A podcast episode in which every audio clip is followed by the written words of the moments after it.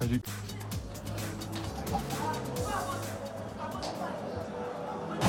RMC 100% Cannes, le live. retour au stade Félix Pierre équipes Clément Brossard. couloir. Les Black Stars gagnés en tout en blanc, les Égyptiens coéquipiers de Mohamed Salah sont euh, maillot rouge, short noir bien évidemment et ils pénètrent à l'instant euh, sur la pelouse de ce stade historique Félix Houphouët-Boigny euh, qui a été inauguré en 1964 et qui accueille donc tous les matchs de la poule B de cette Coupe d'Afrique des Nations. Les Pharaons bien mécontents d'avoir été tenus en échec lors du match 1 face au Mozambique de but partout grâce à son capitaine qui entre en premier sur la pelouse, Mohamed Salah, à l'issue d'un pénalty dans les dernières minutes. Il n'a pas été flamboyant pendant le match, c'est vrai, mais c'est celui tout de même qui a, marqué ce but pour les Égyptiens. Et puis les Ghanéens, eh ben, ils ont encore au travers de la gorge la défaite 2 buts à 1 face au Cap Vert. Évidemment, ce sont des déceptions à effacer directement pour euh, ces deux formations. Les hymnes, dans quelques instants, à commencer par l'hymne égyptien. Ouais, ce sera l'hymne égyptien en premier, selon euh, comme le veut le protocole. L'hymne égyptien Bledi, Bledi, Bledi, ma patrie, euh, qui va être donc entonné par Mohamed Salah et ses coéquipiers.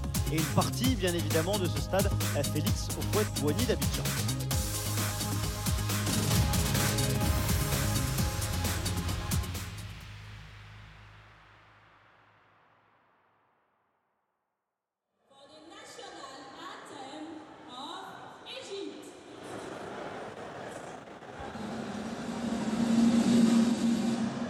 Égyptien